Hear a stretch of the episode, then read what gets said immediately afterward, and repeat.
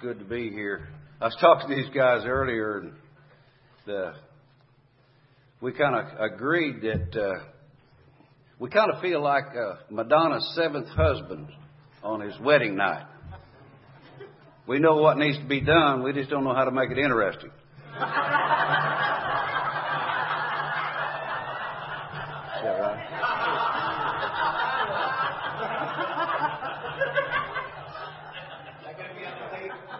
It's t- Tom's not here, is he? That's it.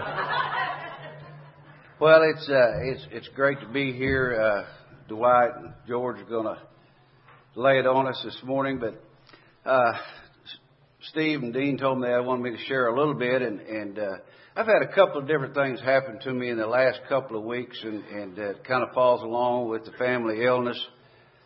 Uh, about uh, well, it's been two weeks ago. I got a call like 4:30 in the evening and asked me to come to a deal called Parents Helping Parents.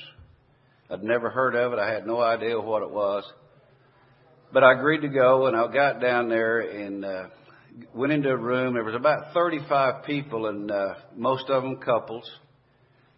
And you talk about doom and gloom. Those people were absolutely wiped out, and they they were parents and grandparents of kids who have are incarcerated or in treatment or out on the streets or what have you. And uh, as I kind of looked around there, I realized what the problem was is those guys come together and they just talk about their problems with no solution.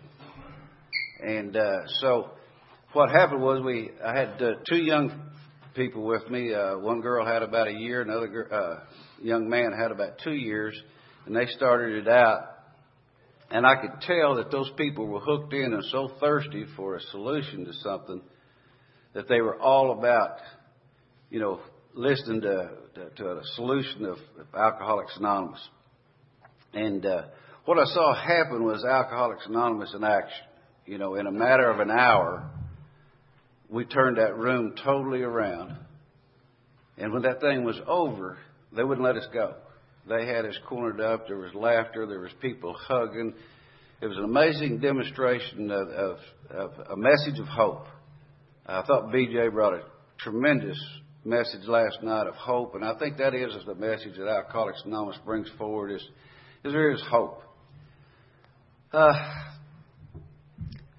this two weeks ago, this uh, well, it'll be three weeks now. Come this coming Tuesday, uh, I got a a phone call that none of us want.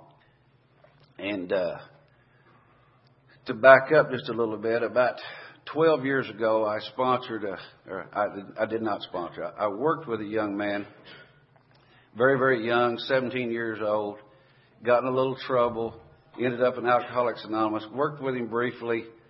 Uh, for whatever reason, he didn't stay with us. And uh, two years after he left, his twin brother showed up in Alcoholics Anonymous, and I've sponsored him for eight years now. Three weeks ago, he called me on a Tuesday afternoon, and he is absolutely out of his mind, screaming and bawling and what have you.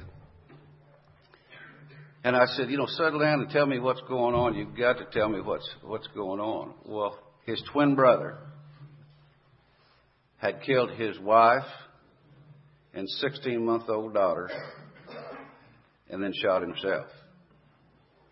Now that's that's the worst of the worst. I just absolutely. But what happened was, is this young man that I sponsored was able to go to his family, and he was the pillar the entire family has leaned on and been. Uh, and that's why we get sober, you know. So when those types of things, hopefully they'll never happen. But if there's something like that does come about, you know, the principles and the 12 steps of Alcoholics Anonymous afford us an opportunity to be of service to the people that we damaged and hurt so much.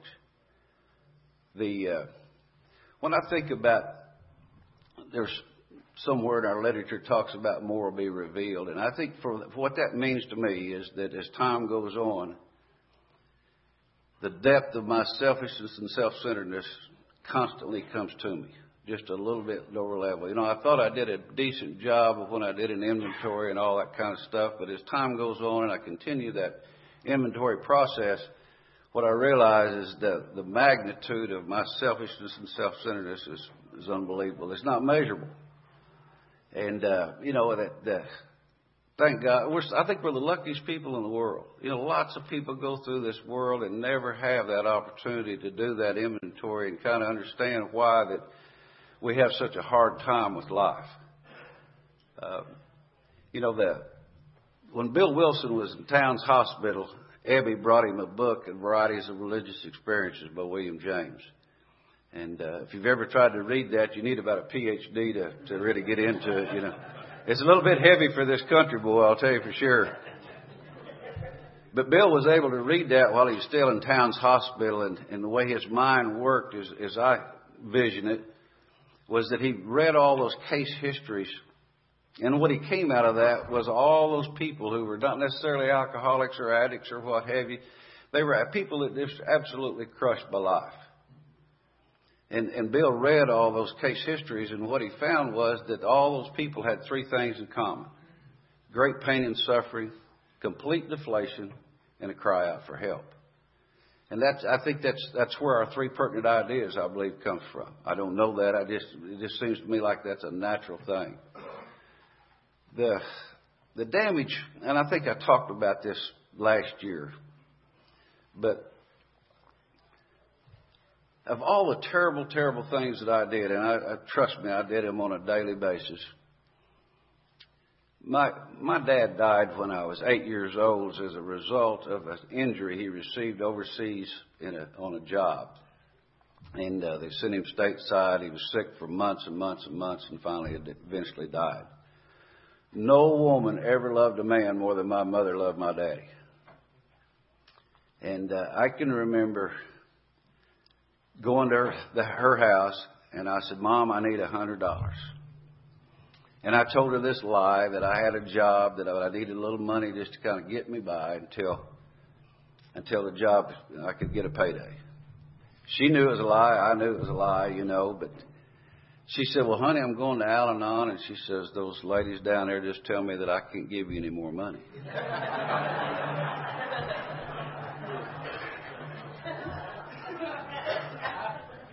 I didn't know what Al Anon was, but I knew it had a lot to do with my cash flow.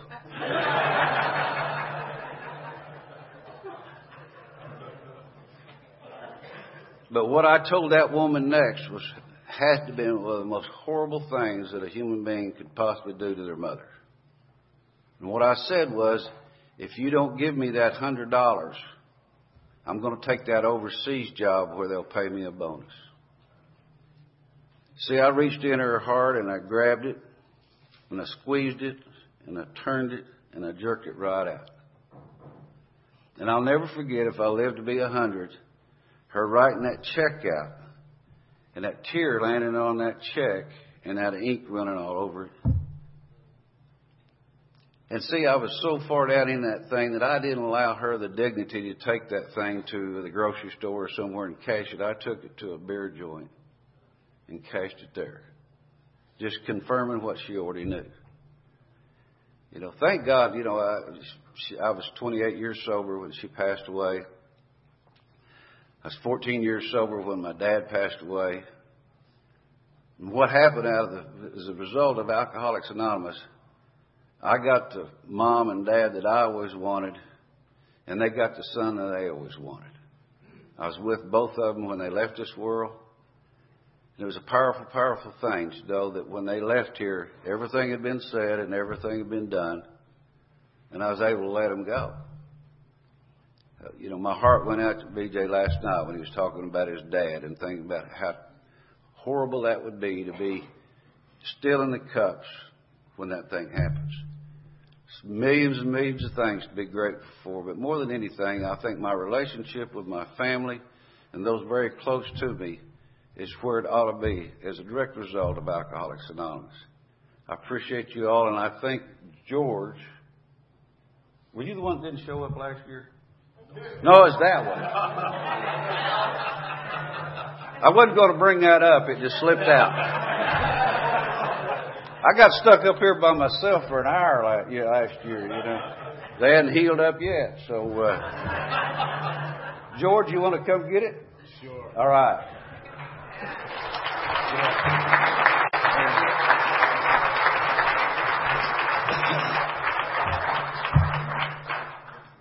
Good morning, everybody. My name is George Jones, no relation to the other one, and I am an alcoholic. My sobriety date is October 31st of 2002. Um, I'm a member of the Primary Purpose Group of Wilson. Never thought I'd be saying that. The principal school people looking at me like, um, wow.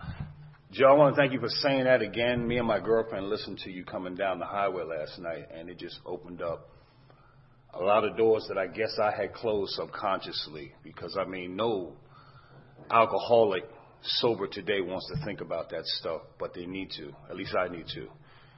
Just like I need to remember that I'm an alcoholic. Because I don't ever, ever want to put my family through what I put them through. Um, if they could see me now, um, we talk about um, alcoholism being a family illness, and and I guess the, the denial of the illness while I was drinking 30 plus years, I never saw that because the line that would always come out of my mouth is, "It's my money. I'm the only one hurting me. The only problem is you guys keep messing with my drink and leave me alone." You know, I could never. I had blinders on. You know, you ever see the heck of an analogy. The Budweiser Clydesdales, um, their blinders are like this, mine were like this. Um, I was born and raised in uh, New York City, Staten Island. Um, my mother's from, I got one, I should have known with, with the Giants hat on. Go Giants, Mark. I'm done, I'm in trouble now. Um, I have to behave. I was okay. I was okay. I looked at Dwight. I looked at Joe. I looked at Dean, and everything was good. And then Tom I walked in the room, and you know now I'm nervous all over again. he just has that effect when he comes into the room. Um, growing up my in my house, I, I guess alcohol was a, a social socially acceptable. What I remember about my dad, my dad is a Marine. Um, to this day, at 70 years old but he never he never said I love you. He was a disciplinarian. I'm sure Rick in the room can relate to that. Um, but he showed his love by doing what he did for the family. He paid the bills, he kept the roof over our head, he kept clothes on our back, and he made sure we stayed in school. And I have the marks on my body to this day to prove that he was a disciplinarian. But what I remember about my dad, he didn't talk much during the week, but on the weekend we had back then, some of you guys in here are probably too young, you know, like Tom's, remember those little mini bars they had? And my dad had one of those in the, uh, in the corner. And even as a child, I was curious, like the name, George. Um, I was an observer by nature, you know, and, and I used to watch him during the week. And I don't think I, I, I respected my dad. I probably feared him more than I respected him. Um, but when I saw him drink, it just kind of changed his personality. You know, he would open up. I could even get some money out of him now. If that wasn't God back then, I don't know what was. But of course, just like some of us in this room, no, nobody in this room has never done this. When we had the little house parties on the weekends and we go out, and when the elders would get somewhat tipsy, the little ones would go tipsing and stealing drinks and, and, and that whole that whole nine yards. You know, my first good drunk was at age 12 on Christmas. I'll never forget it. Not that I remembered it at the time, but I remember it now. Um, we went down. We were having a Christmas party at my house, and my grandparents owned the house down the street. They had just moved up from Virginia, and um, we went down to my uncle's house, who lived over my grandmother. And I drank a little Peel's nip. I remember drinking that, and I remember nothing. I remember my cousin went behind the counter and poured something clear into it. And the next thing I remember, I was covered with snow. when they found me, I had made it halfway back to the house. I had fell out in the snow. I had a radio, and they said I wouldn't let go of the radio. I was trying to get up making snow angels. You know. I remember my mother. See, my, my dad didn't talk. My mother did all the screaming, the hollering, and you know, when my dad got involved, it's because he was tired of hearing her talk. And when he came in, just furniture started moving. That's the best way to describe it because that's all I remember. Because I was trying to dive under it and he was flipping stuff over trying to get me. Um, but that didn't stop me. I remember being deathly sick, going to another party, and um, that just started me, uh, you know, on, on a long, long road. You know, I can relate to a lot of what Joe said about the, you know, the advantage that I took of my mother. Now, through everything and what you're about to hear, my mother never once gave up on me. You know, and when I gave up on me, she didn't give up on me. I mean, I did everything from steal money out of her pocketbook, steal her car when she was asleep, habitual liar. You know, it got to the point where I started believing my own lies. I'm sure nobody in this room can identify with that either. Um, I stayed away from my dad because he would sit back. His famous line was, You think you're doing something new under the sun, don't you? What do you mean, Dad? You'll figure it out. See, my dad was the type that he would always say, I'll give you enough rope to hang yourself. I didn't know what that meant until he hung me. You know, and I mean literally, because I was a runner, you know, it's something about cowhide and rawhide, what real belts used to be made out of when they were like this big and this long, when they hit you, what it would do to you. You know, and for me, when I saw it, I'd start running. So he solved that. That's why my girlfriend says, Boy, you got some big hands. I said, Well, if your dad made you put your hands together and lift you up in the air, your hands would be big too. but that didn't stop me. What it did was, uh, I developed, I didn't know it at the time, I developed resentment towards my dad. Um, my mother was neutral in everything, and that's another thing I had to take a look at when I came into sobriety. The positions that I continuously placed my mom in defending me when my dad wanted to throw me out the house before I was 18. You know, um, I don't know anything about social drinking, and if there are any social drinkers in the room, I would kindly ask you to leave now because I do not like you. You are still, you are still on my fourth step. I haven't got past that part yet. Um, I am a chronic al- alcoholic of the worst kind. I never drank for taste. I drank strictly for effect.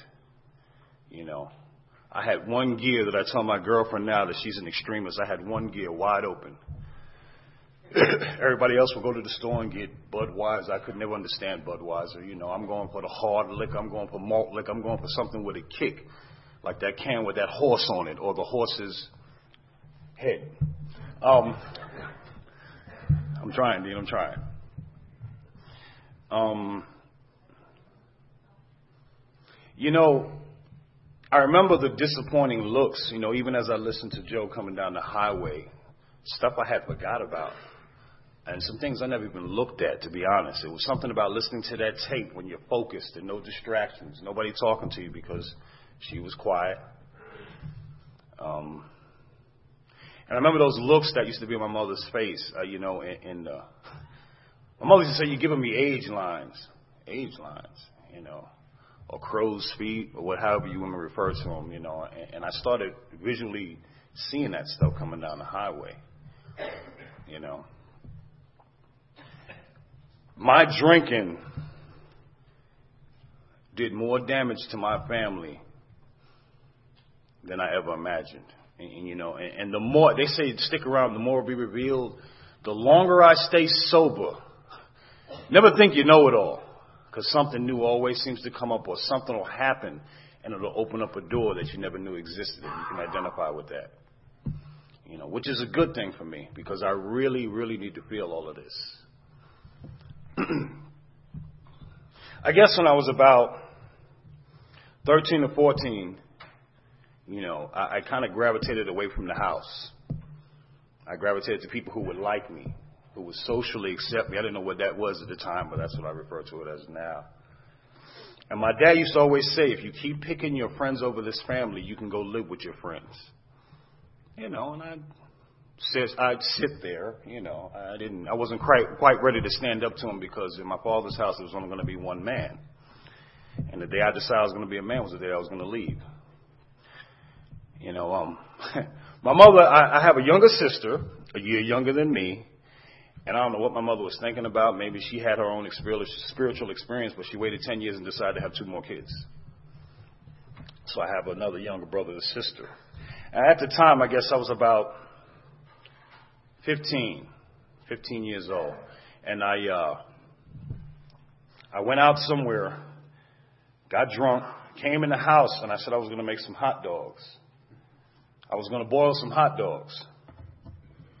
Now, the only problem with that is in order to boil hot dogs, you got to have water in the pan, right? I don't have any water in the pan. I guess I thought the hot dogs were going to make their own water. I sat down at the kitchen table, and that's where I fell asleep. I remember my, I can laugh today, but I can assure you it wasn't funny. Now, I remember my dad snatching me up by the back of my collar, dragging me to the door, and I was coughing. The entire house was full of smoke. My mother standing on the porch in her nightgown, holding my baby brother, pregnant, crying, and my dad screaming at me, and, I, and I'm so numb, I don't know what's going on. You know? And he said, What do you have to say for yourself? And I couldn't talk.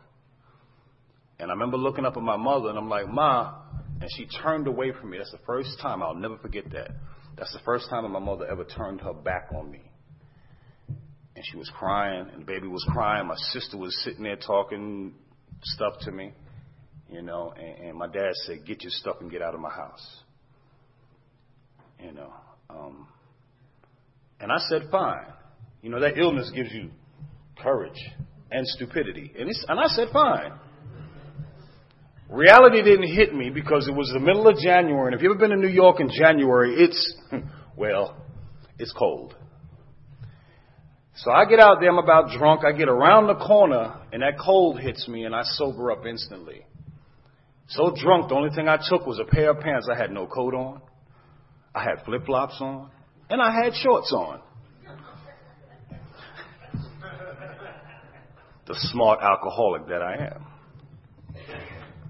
I walked the street all that night. Now, I guess for some that might have been their bottom, but for me, that was still getting started. You know, um, manipulative as I was, you know, I stayed out. I walked all night.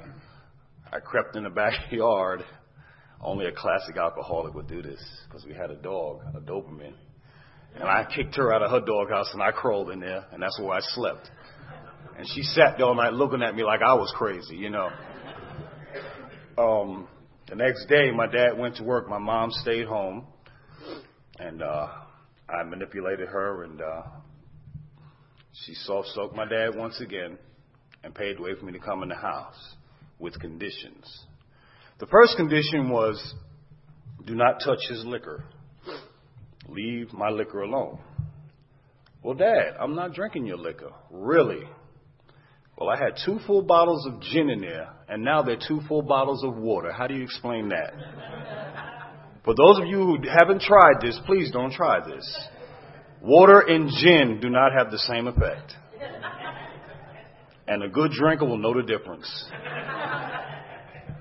That's what I was doing, sneaking his liquor and pouring water in there, and, you know. I was wondering what those little scratch marks on the side of the label was. I said, wow, they tear these bottles up, taking them out the box my dad was marking the bottles. Um, so I said, fine. I went and got a summer job, and most kids get a summer job and they they buy things, you know, bicycles, take their girlfriends out. I was buying beer and liquor. Um, back then, growing up in the neighborhood, you were well known. Uh, you know, I'm so glad the laws are in effect that they are today as far as serving alcohol to minors. You know, because I was known for going to the store to get alcohol from my uncles, and then when they were hanging out, they would always send me because I was always a big guy. Height wise, I didn't start spreading this way until I got just a little bit older. You know, at age 25 now, um, yeah, you get it. um, you know, and, and I remember out of defiance, I ended up in the army by the way. Another great alcoholic decision out of defiance. Because I uh, decided I was going to. I always, I was always on this mission to live up to my dad's standards. The, the problem was I never knew what his standards were. You know, uh, too blind to see it, if anything. You know, um, I used to always tell myself I wanted to be like him. Now, the untrue blame that I used to put on him was I started drinking because of him. My alcoholism has absolutely nothing to do with my father. And I realize that today. Because for a lot of years, he was my excuse and I used him as a bullseye. Unfairly. I can say that honestly today. Um, My dad's not an alcoholic. He's a social drinker to this day. And he's on my fourth step for that reason. Um, so I decided I was going to go into the service and I wanted to go into the Marine Corps. And back then they offered what was called a split, split option training program for those who were still in high school, and I was barely making it. I don't know how. Um, and my dad said, Well, I told him I wanted to go in the Marines. Again, trying to prove a point. He said, I'm not sending you into the Marines. You, you can't handle it. And that just made me mad sitting in the recruiter's office. Now you embarrass me too. You know. I remember looking at this picture on the wall and I saw this soldier, the stuff I used to watch growing up on TV, like John Wayne and those old war movies, and I saw him with that helmet on, that OD green and that M16, and boy, I said, that's what I want to do right there. And the recruiters, well, recruiters are, I guess, for another talk, but next to the devil, if there aren't any in this room, you next to the devil, you are the next biggest lie on the face of the earth. Because he, he began to sell me this story about how if you sign this contract, how you're going to travel, see the world, meet exotic women, and make a whole lot of money. Well, I'm here to tell you this. None of that happened. Um, what did happen was I found a place where there were other drunks just like me. Um, I, I signed up for an infantry unit, went to a combat unit. We spent the majority of our time out in the field, so you, an alcoholic would develop quite a thirst by the time he came back to base. The average drinker, the social drinker, might go buy a six pack and that lasts him a week, and I still haven't figured that one out yet. We would go and buy a case each to get started. Now, at age 21, I could drink a case of beer, any beer, and walk. That's not normal looking for something harder and usually got it.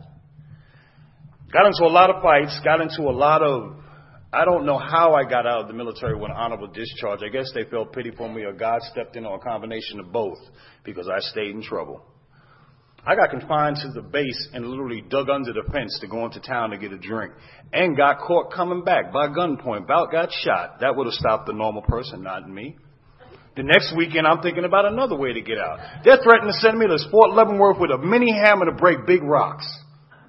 And I'm still not listening to them.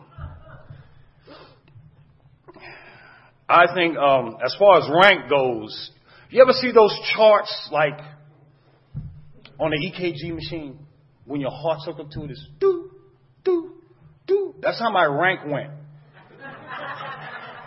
Because of my drinking it, and towards the end of my career, doo, it just kind of leveled out. Finally, they said, We had enough of you. I had met a young lady when I went home on leave. I got a phone call from my dad. My dad was the type, he, he would ask you a question and he would save you the trouble of answering it because he would answer it for you. He called me and said, "Oh, Olivia's here. She would like to talk to you." I said, "Okay, great. Hey, how you doing?" She gets on the phone. She says, "Hi." Whew, I don't believe I'm saying this now. Anyway, maybe I'll, I'll tell my sponsor about it. She said, "Hi, I'm pregnant."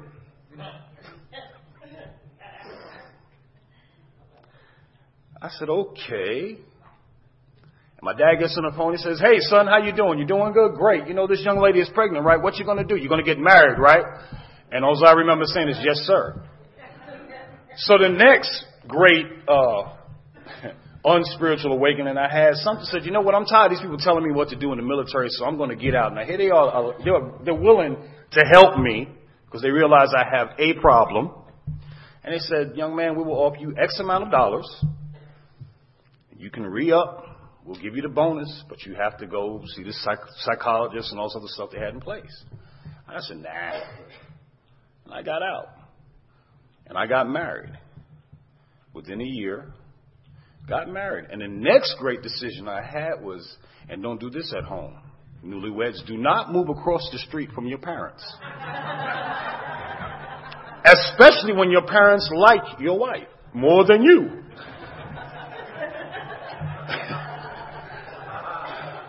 Needless to say, um, everything that I did made it across the street. There were many days that I came home the next day late from work. I was just a little bit late, D, coming home the next day, um, broke. And my mother standing on the porch. She had taken off from work because she needed to talk to me, find out what's going on. Why is your wife over there with that baby crying? You see, I'm taking on responsibilities, yet I'm not. I'm a husband, a father. I got response. I'm not living up to none of that stuff. You know, and, and, and this is the route I took. I began to buy materialistic stuff to make up for my guilt and my shame. You know, giving people gifts and wondering why I'm giving them these gifts and they're looking at me like, I don't want this. You know, well, all right, give it back. don't hurt my feelings. I'll take it back to the store, get my money back, and go right to the liquor store, but I left that part out.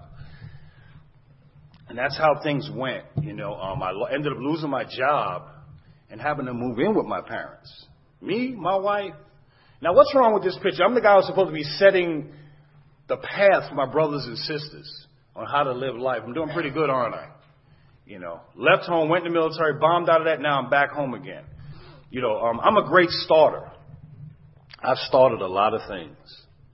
You know, started several careers, started a family, never finished none of it. The only thing I finished was my drinking career. Thank God. Um, you know, and, and I mean, people, everybody around me kept saying, you know what, you have an issue. Do you see, you know, you hurting your mom. They used to tell me this stuff. My uncles would sit down. Now they're drunks. I'm looking at them drunk telling me what I'm doing to my mom. So my answer was, what are you doing to your mom? Boy, don't you get smart with me. I'll knock you out. You got to catch me first. You know, that, well, I, I don't get it. You know, and I'm wondering why the relationship in the home, I mean, I'm just tearing the home up. There are arguments going on behind closed doors that shouldn't be going on because of me. Because of me. And the way I'm living my life. My sister has resented me so much that she called me everything but my name. You know, and my baby sister, to this day, still does not speak to me. The damages of alcoholism. Um, I remember one time I, I took my son fishing. And um, we were out in Sheepshead Bay. If you know about the bay, it's ocean, a lot of water, more than you can drink.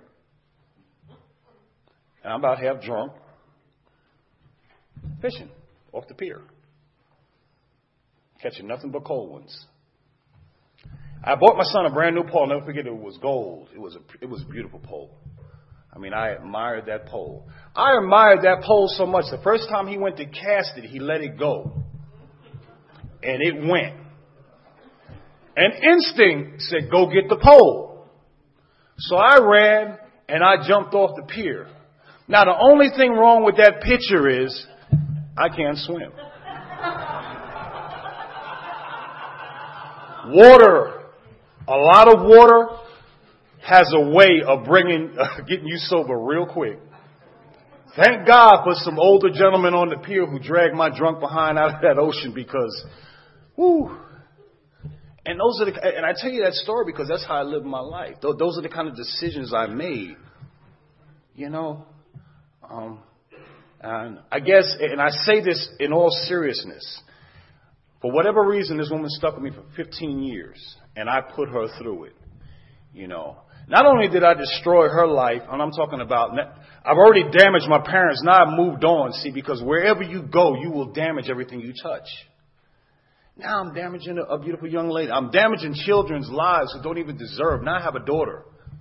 You know, through all of the chaos, a daughter's born to me. I wasn't even there for her birth. I was away in some rehab, you know, because people were trying to help me. They were trying their best to help me, you know and they would send me, and I would sit in these rooms and big those old rehabs. You know, with the, I didn't like it first of all because you had to wear those hospital gowns with the back out, and I always had the small one. And I'm looking at all these people in there who are, are older than me. I'm not looking at you, Joe. Older than me. And instead of trying to identify, I'm comparing. I'm listening to them talk. I'm like, I'm not as bad as you because as far as I'm concerned, I got a job, I got a wife. I think I got one. Um, because the illness will keep you thinking that. It'll keep you stuck in denial. You know. But she stayed with me for 15 years. Why, I don't know. Um, and the best thing that could have happened, I made a decision one day after another lie, I'm going to do it. And, and, you know, those those promises. And, you know, I mean, I really meant it when I said it. Because by, by this point, my son is crying, looking at me, asking me to, Daddy, stop. My daughter's crying, Daddy, stop. And I'm looking at her and I'm crying and I'm meaning it at that time.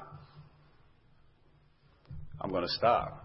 But once that moment passes and you get back out there in the world and that obsession and that compulsion hits us alcoholics, it's a done deal. That frothy emotional appeal means nothing. So I came home one day after a relapse and I took my ring off, I took my watch off, I took the keys off and left them in the house and I walked away from my family and I never looked back. I'm going to live my life the way I want to live it. You know, I believe today when I look at that situation, in order for me to be standing here, that's what needed to happen. Because I would have continued to take them down. We had lost a couple of houses and we were on the verge of losing the house that we had. You know, why is it that drunks manage to obtain good stuff and, and, and then just lose it? I mean, I don't even have a driver's license today as a result of my past, but back then being drunk, I had a license, I had a CDL, a brand new truck sitting in the driveway and I'm a drunk. Go figure. so I left them and I went on a run to end all runs. And um, I was talking to my girlfriend. We were talking about prison, which is why I'm glad you guys are here. Because if you listen to me, you don't have to do what me and the gentleman's going to follow me did. She said, "What, baby? One day it's too much time for me. Well, I said, baby, try 3,650 days in prison.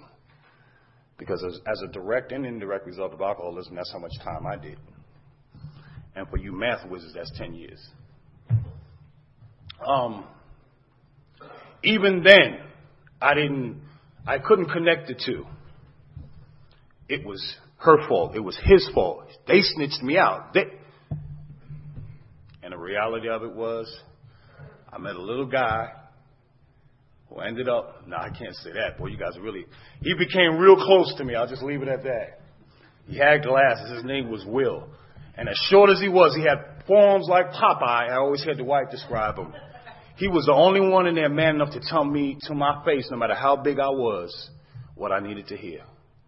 And what he said to me made me so mad I could have ran him through that brick wall on that weight pile. But you know what I realize in, in, in recovery? If you get mad, there's probably some truth to it. Because if it's a lie, you're not going to get mad. And he continued to address me like that. He wasn't intimidated by me because I, I can be intimidating when I want to, except to my girlfriend. She intimidates me. And I got to ride home with this woman to sleep with her tonight. Can't come home, honey. No. Um, but he began to show me myself. Because what God did was remove all the distractions. They removed all the excuses. They removed everything because nobody wanted nothing to do with me. That's, you know, I come from a prominent family. My brother went into the, my, my baby brother, who they thought was going to be nothing, I was going to be something. My baby brother did six years in the army, two tours in Iran, got his master's degree while he was in the military, and he works for the Pentagon right now. That's the one who wasn't going to be nothing. My two younger sisters, my one younger sister, she's a college professor at New York University. And my other sister, she's getting ready to start another career. She just came to visit me. She's got two degrees. She's going into the housing authority, managing apartment complexes and stuff. Me, I work at a warehouse. Um, and that's good. That's right where I need to be.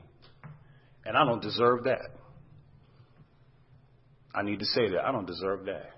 You know, one thing that I've come to realize about God that that He is uh, merciful instead of justified. I guess is the word I'm looking for. He dishes out mercy because I, have received a lot of grace and mercy. Um, those ten years of my life were probably the longest years that I, you know. I wouldn't wish that on nobody, you know. But um, that's what I needed. That's what it took for me to open my eyes because I was a hard-headed alcoholic. You couldn't tell me nothing. I had my own agenda, and God nor man could pull me away from it. You know, every time you close the door, I'd open it right back up, by hook or by crook. That's the kind of drink I was. I was the guy that you always hear about, you know, the little joke going around, the guy who could sell you the bridge.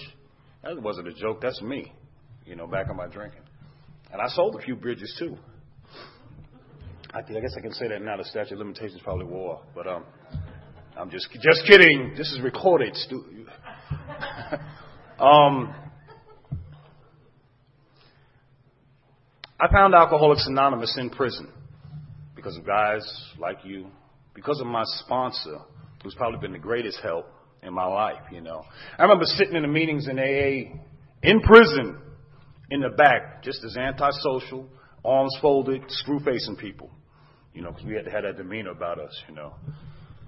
And that little guy, Will, was there, and a few other people. And there was a guy at that particular time named Carter. I have to mention him because he's a big part of my life, too. Carter was another guy, you know. wow. Um, next to Tom I, he's the next walking big book I know. And I, I not, when I say walking, I mean he lives the program. Been in prison almost 30 years with a life sentence. And no matter what happens, no matter what happens in his life, he grabs that program. He drags sponsees out into that hot yard and he works with them. You know, and they're going to work with him because if you know Carter like I know him, when he says sit down and read the big book, you're going to sit down and read the big book. I got to go to the bathroom. No. He's not that bad. Used to be. Um, but he taught me a lot. Um, I remember taking a third, and this is almost unheard of for any ex-cons in the room. Getting on your knees with another man in prison just doesn't sound right, you know. and I wasn't going to do it, but I did it, you know. And I remember what happened, but I know when I came up, something was different because I was crying and I hadn't cried in years, unless I was faking it to try to get some money. some things began to happen, you know, and uh, I began working with other alcoholics. I started in, in embracing this program. You know, um, I took it serious. Now I watched Dean and the way he carries himself.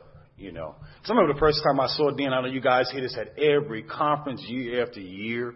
You know, but um, they used to have the guys volunteers coming. I didn't know what volunteers were. And I remember sitting in a meeting one time and I seen Dean walk in. The first thought came to me. I said, "Man, what in the world did he do?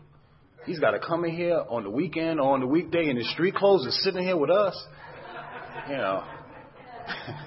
then he got up there and he announced himself. I'm like, man, he's high now. You know, that's just that's just the way he talks. That's just the way he talks.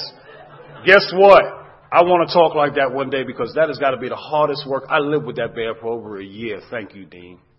Because he took me in his home straight out of prison. Straight out of prison.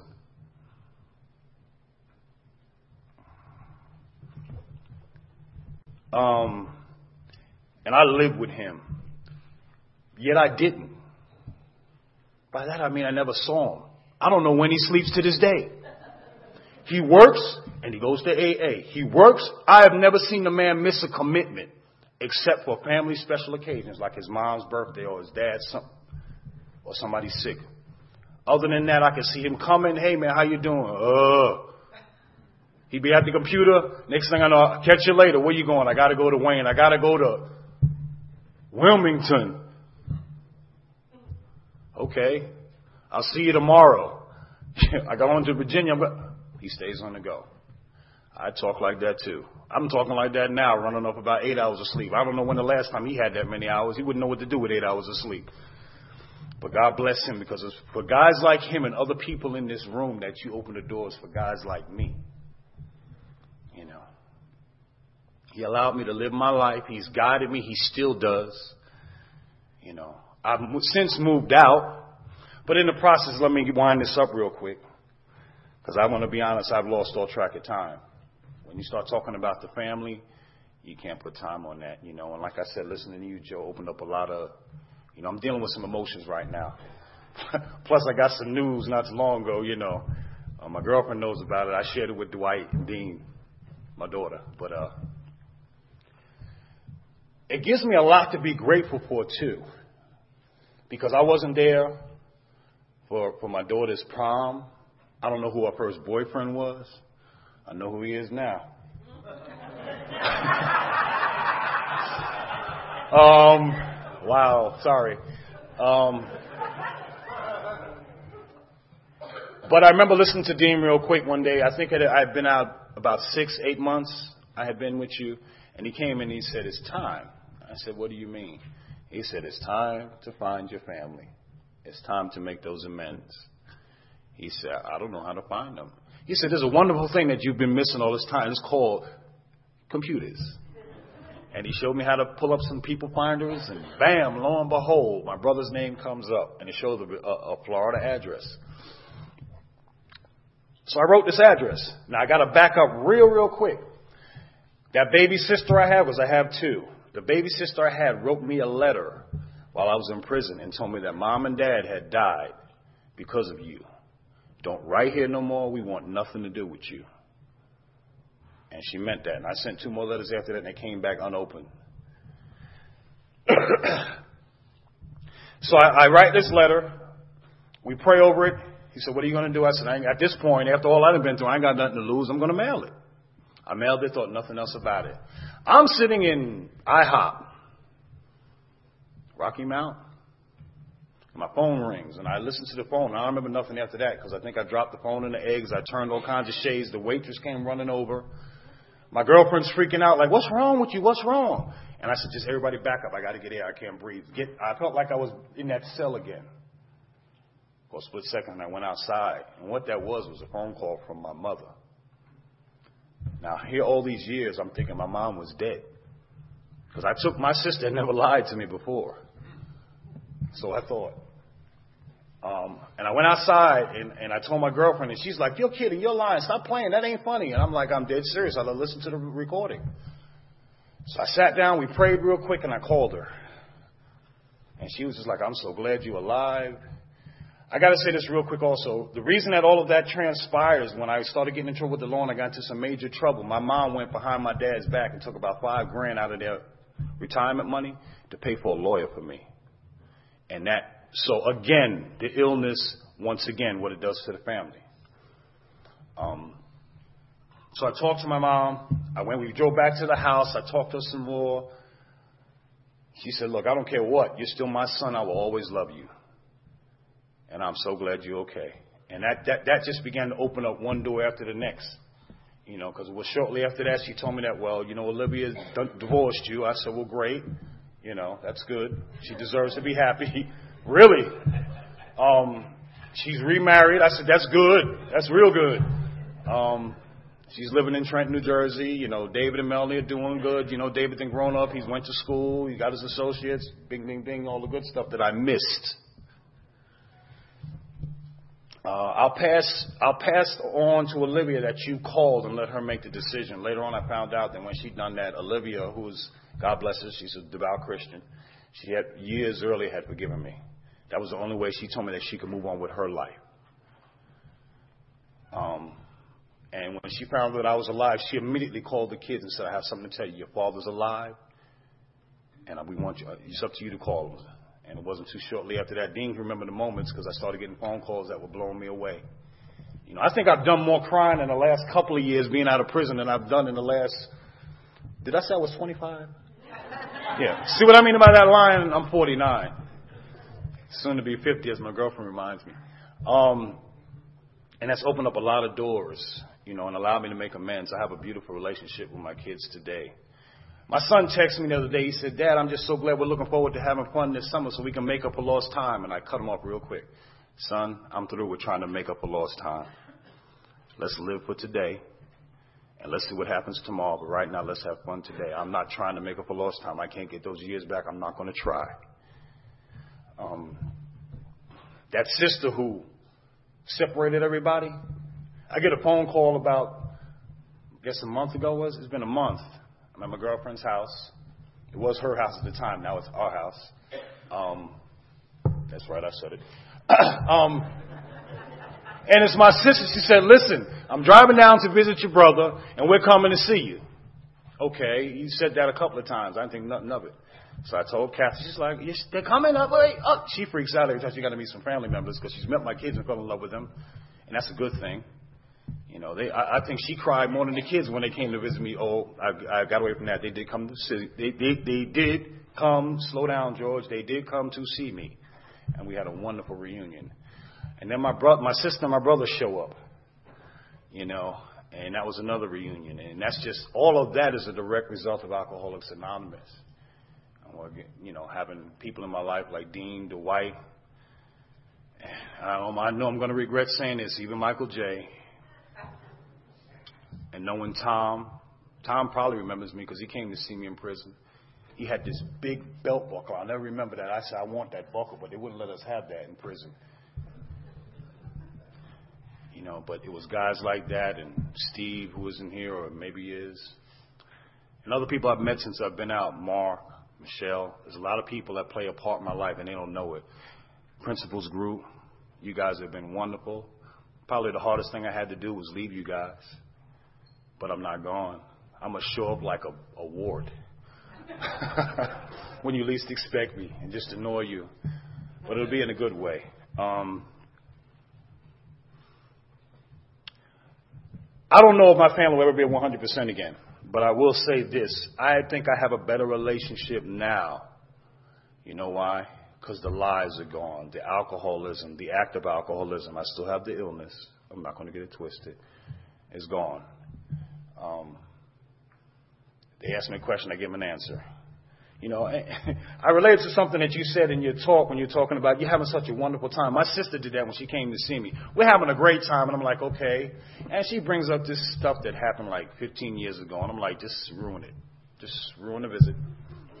Well, I want an answer. My sister's demanding, and I had to give one because Kathy went to bed, and she, they came, and you know, it came that time, and we did some serious talking, and, and she cried, and I never seen my sister cry, and that was a good thing. Um, I'm sober today. I reach out and I try to help other people. I have a sponsor. I have a sponsor. I'm working. I'm in a relationship. That's another job and another talk for another type of meeting. But it's good. Because I can manage all that today. I feel I have emotions, and you know what? I have not. You know, by the grace of God, October I'll be celebrating 10 years. I have not had a desire nor a thought to drink. And I've been hit with more, with more bullets than I have time to tell you guys about. You know, but I thank you guys for what you're doing and letting you know, those of you who do do it, you're not doing it in vain. Because I'm just one of many. I know the only, the only thing you hear about on the news is the ones who fail, but there are a lot of success stories sitting out here. I'm looking at some of them. You know, and it's because of you guys coming in them prisons bringing us hope when we, because I was hopeless. I was hopeless. And it took somebody like Dean to reach me. Little did I know when that guy got up there wearing them bib, them bib coveralls and painter whites that he would be my sponsor. Because I couldn't identify with him, but I do now. Not only is he my sponsor, he's my best friend. And with that being said, that's all I got.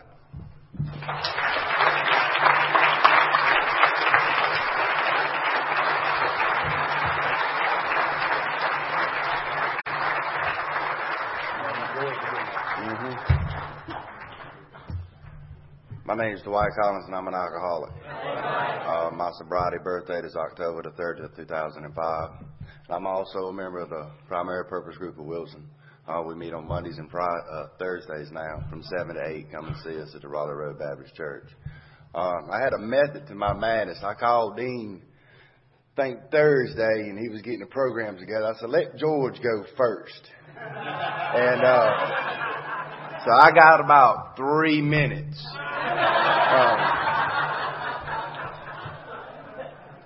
But uh, how much time do I got left?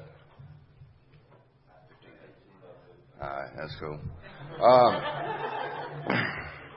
but uh, I want to thank Joe for chairing this meeting and uh, filling in last year because I couldn't make it. I'll tell y'all in a few minutes why I wasn't here. And uh, thank George for knocking out all that time. Uh, I'm a little bit nervous, man. Uh, about 20 minutes ago, I was calm. And uh, then when I knew he was wrapping it up, man, I started get, getting a little nervous again. I don't think I was this nervous when I was sitting in front of that judge when he was talking about giving me all them years in the penitentiary. Um, you know, Dean gave me a little pep talk right before I got up here, man. He said, uh, said don't worry about giving your story and qualifying. He's like, go straight to the point. Uh, this is uh, something pretty serious.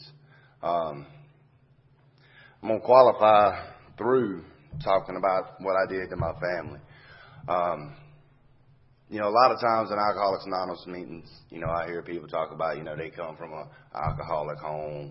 You know, George was just talking about his dad's liquor cabinet. I didn't have that. Uh, the only liquor in our house was on the top shelf in the cabinet, and it was a bottle of moonshine with some tinfoil over it. Uh, and it was for medicinal purposes. Um, I was raised in the church. I went to church every time the door was open. Vacation Bible school, the whole nine yards. Uh, visitations, Wednesday nights, we was there. Um, my parents raised me the best they could. Uh, I had two loving parents that stayed married until my dad passed away. You know, they was married for 33 years. Uh, they tried to teach me, you know, the principles that I try to live by today. Um, as a result of my drinking, I started having consequences uh, real early on.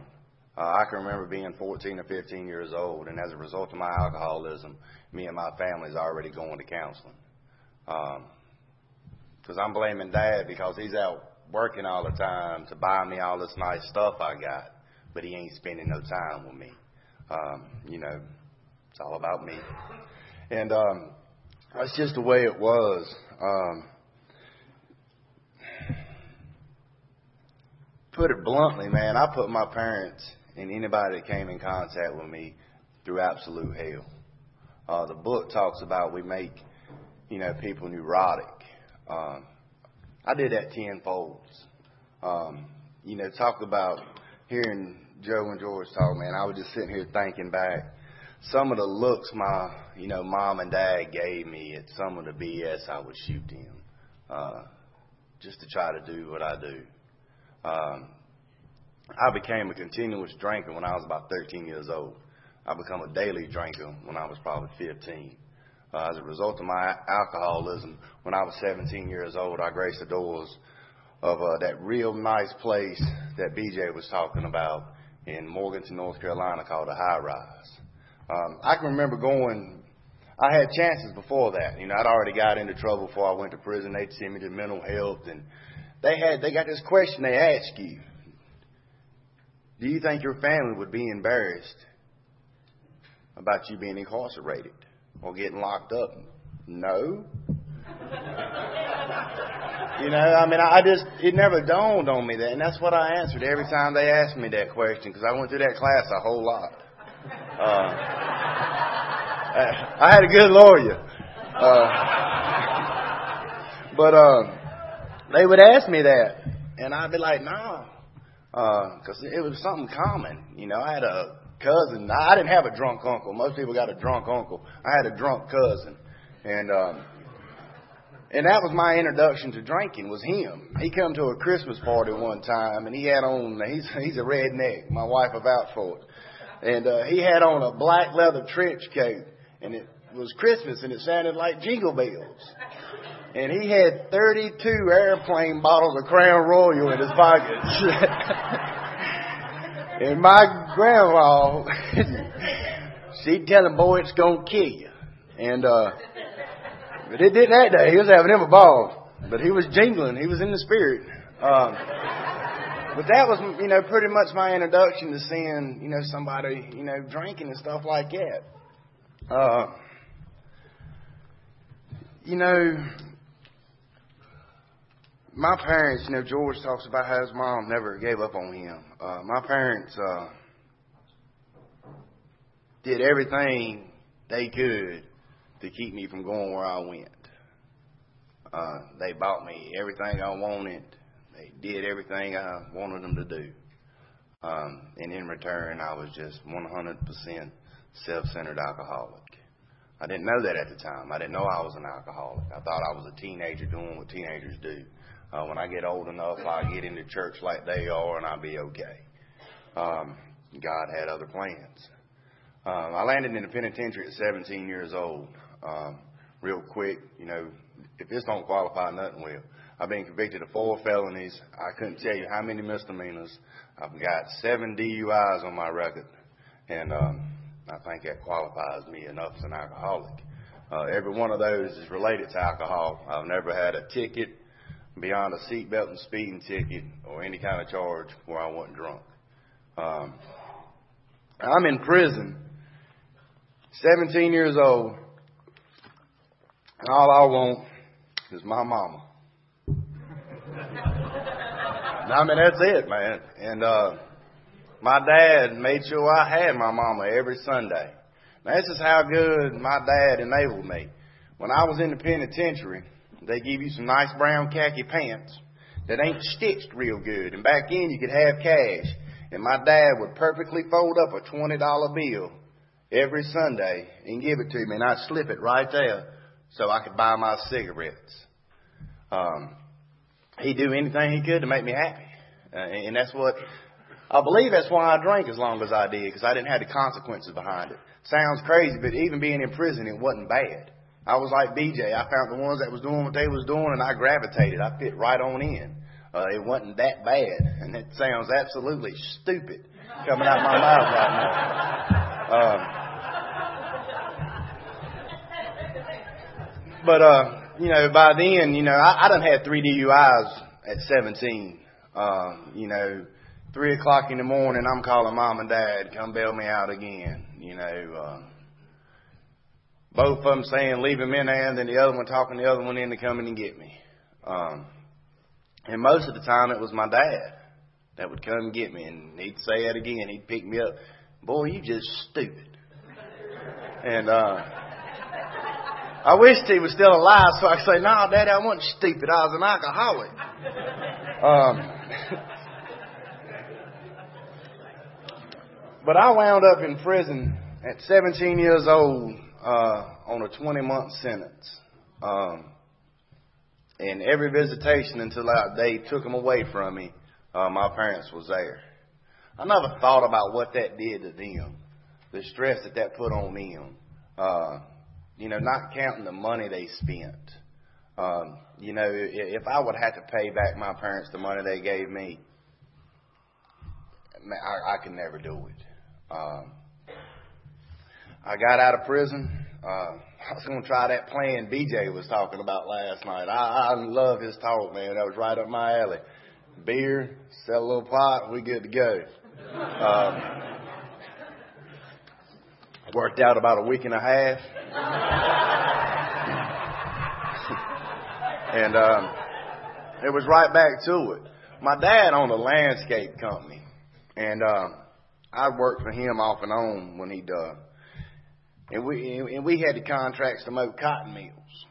Well, Dad'd be like, "I got you an interview." I'm like, "All right." He's like, "You need to get you some benefits and insurance."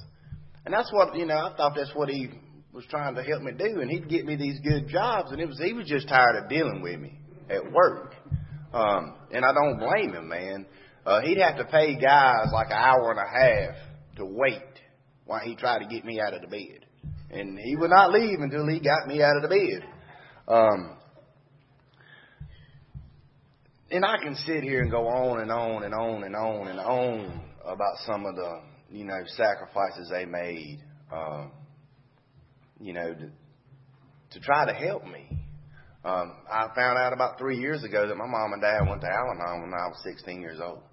I never knew that. Um, my dad is an old country boy, so I'm sure he didn't stay too long. Um, and um,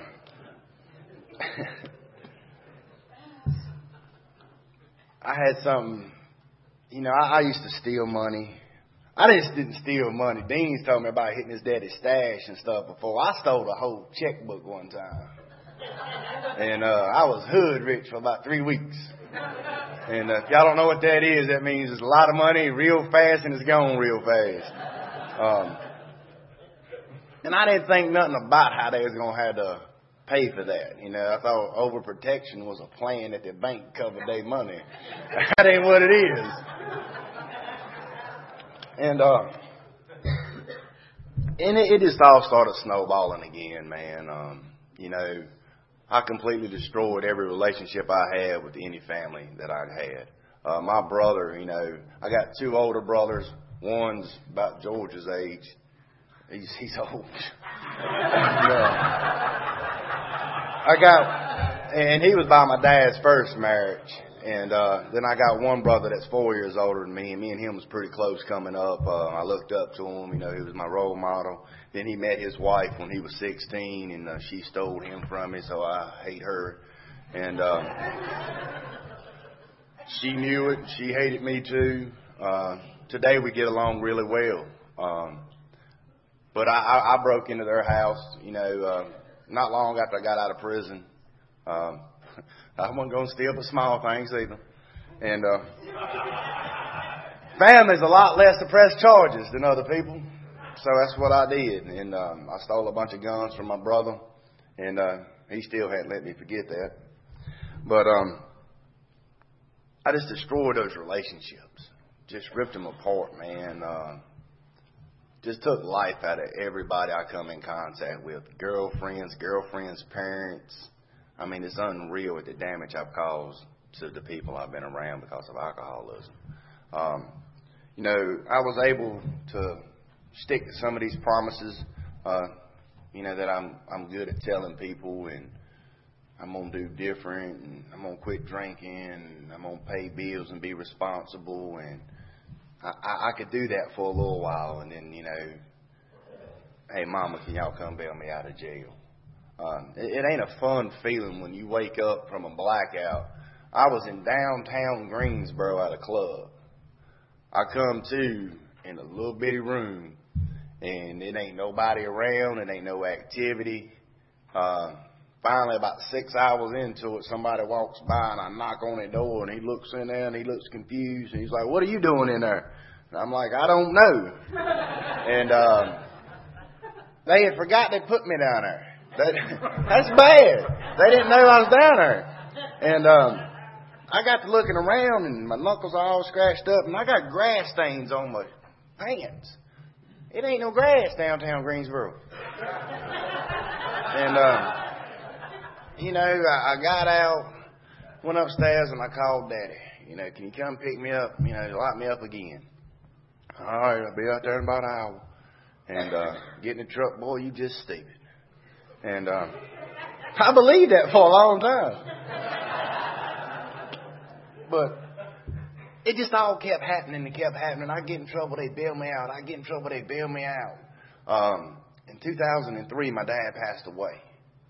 Um, and I had had it, had it together for a little while when that happened. Uh, I was still drinking, but just a bare minimum to get by.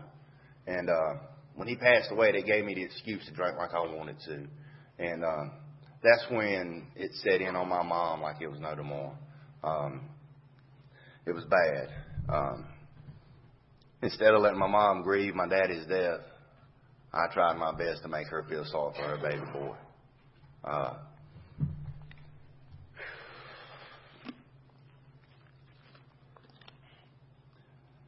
it's going to be hard for me to talk about the rest right now. Um, I'm going to do my best. Y'all bear with me for a second. The next two years, I put my mom through absolute hell.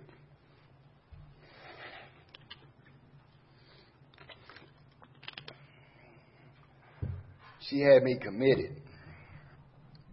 Let me back up. I lost a, I got married a month before my dad died. Lost my dad. Three months later, I lost my father-in-law. Three months after that, my wife got killed in a car wreck. Uh, so all that childhood faith I was brought up with, with the understanding of God at the time, went out the window. I did everything but put a gun in my mouth to try to kill myself for the next two years. And my mom sat there and watched it and did what she could to try to keep me from doing those things. Um, she had me committed in 2005 uh, for the fear of her safety and my own. That's a direct result of alcoholism. Nobody's parents should have to feel that way about their son. Um, I went to the detox, got out. Um, about four months later, got a DUI on my birthday. Uh, my probation got violated a month before that. And the best idea I could come up with, because I had done tried to quit drinking that year a couple times, was to go to the penitentiary. I told my lawyer, I said, do what you got to do. Let's get a combined sentence and let's go to the penitentiary. Uh, that's one of those ideas that sounds real stupid right now. Uh, but at the time, I mean, that was the best idea I had. I had run out of options. Uh, I tried AA when I was 17, and y'all was just a bunch of old white guys. Thanks, sir. And um, when I got as old as y'all were, and I couldn't go to the club and do what I do, I'd be here too. Um, I got here a lot earlier. But um, I wound up in the penitentiary, man, and um, I go through what they had then was called a DART program. Um, ain't nothing I hadn't heard, man. I went through the DART program first time I was in the penitentiary. I've been going to counseling since I was 15 years old. I knew everything you want to know about alcoholism. I just wasn't an alcoholic. Um, I just had bad luck, man. They like to catch me when it was bad. And, um, you know, I went through the motions of the penitentiary and, uh, they sent me to Wayne. Um, hadn't been to Wayne? Didn't want to go to Wayne. Didn't care nothing about Wayne. Three hours away from home. I couldn't get no visits. Wasn't interested. Um, got there about two weeks in. They called AA. Uh, I walked in the meeting. Seen Dean sitting in there. When I walked in the meeting, uh, a guy named Carter Downs greeted me. He said, "Hey, how you doing?" And he was smiling. Had no idea why this man was smiling. We in the penitentiary. Ain't nothing happy about none of this. And uh, walked on in the room, and there's a bunch of other guys in there smiling. I think this big old dude over here was. And uh, I thought, man, these guys in here ain't right, man. And uh, I thought that, and then I seen a coffee pot, and I was like, they're happy because we got free coffee. And uh, Carter read a statement after that meeting. It says, uh, if you need a sponsor, come see me. I didn't really know nothing about a sponsor at the time. Um, I'm real big into racing. Sponsors, when you give me money to put your name of your company on the side of my car, I thought he was to give me some money. And, uh, I went up to him. I said, I need a sponsor. He says, all right. And he called this big dude over. And um, he said, this is Thomas. And I'm a pretty tall guy, man. I got to look at you. You're a real tall guy. And when he stuck his hand out, he had some lightning bolts, swastikas, flames, and I was like, damn, you know. Uh, if you ever been to prison, you look at people and you say, I wonder what he's in here for. You didn't have to do that with him.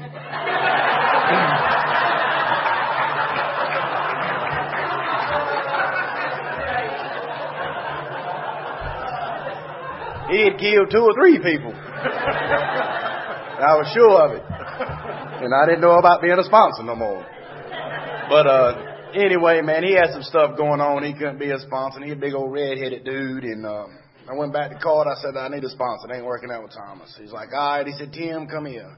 Tim, red-headed too, man, but he wasn't about this tall. And I was like, something go down, I can take him. and uh, they like giving you different color clothes when you do good in prison. He got his different color clothes and went to another camp. And I went to Carter. I said, man, I'm stuck, man. So I need a sponsor. He says, well, man, I'll do it. I said, cool deal. My life um, had already started changing. I hadn't, I wasn't asking mama for as much money. Um, you know, when I first went to AA, I was like, Mom, I'm in Alcoholics Anonymous. Doing great. Gonna stay out of prison. Can I get the money order? And, um, I was gradually getting better, um, cause I, I, I used to demand money in my account. You know, you owed me that. I'm your son. I'm in prison. You know, feel sorry for me, even though I put myself there. Um, but some things started changing, man. I, I stopped asking them to come see me. Uh, that was hard. Um, gas when gas first started going up, and uh, Mama's help started going down, and uh, she still get, took a phone call every week, and uh, she sent me fifteen dollars every week. That was enough to get my cigarettes and uh, a couple of soups to last me through the week, and. Uh, she's still taking care of me. Um, long story short, man, uh, God works in my life, man. Uh, through Carter, my life changes. Um, comes the time to get out of penitentiary, and I'm talking to my mom about going to. I'm talking to my mom about going to um, Wilson, and that's what she tells me. That's what I do. Uh, I wind up in Wilson, hit the ground running. Um, as a result of Alcoholics Anonymous, you know, uh, all those minute relationships, you know, I've been able to mend them. You know, my brother, about two, about three years sober, I, I made my amends to him, and he looked at me. He said, "You're a con man. You've always been a con man, and you always gonna be a con man." Today, he pretty much calls me on a daily basis. Uh, me and my sister-in-law have told each other we love each other and embraced each other and meant it. Um, and, and I'm gonna sum this up right here. I'm not the same person I was when I come into Alcoholics Anonymous uh, six years ago. Um, my attitudes and outlooks have changed. Um, and this is going to be real difficult right quick. I'm going to wrap it up. Mike gave me the five minute sign. Um, as a result of alcoholism, you know, Dean had asked me last year to come and give his talk.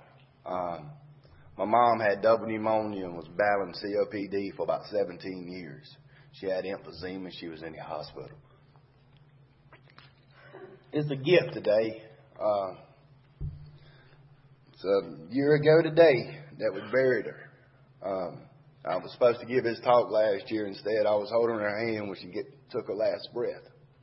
Um, it's sad, but at the same time, man, that's the most powerful thing Alcoholics Anonymous has gave me. Um, I was there for her when she needed me. You know, today I'm able to be a husband. I got my own little Carter at home. Uh, I named my son after Carter.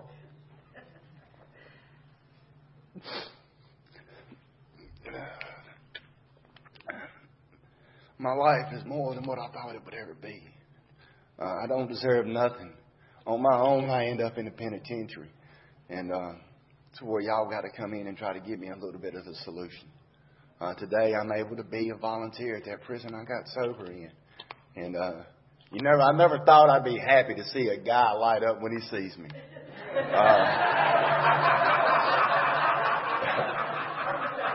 But today I am, man. I can go to that penitentiary, man, and see those guys, and they're like, "What's up, man? It's good seeing you."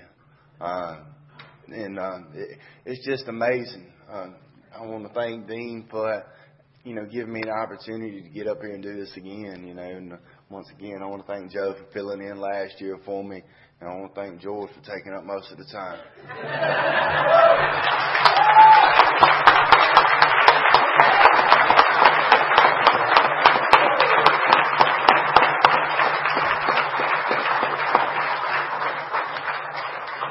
Thanks to George, we're going to have a seven minute break.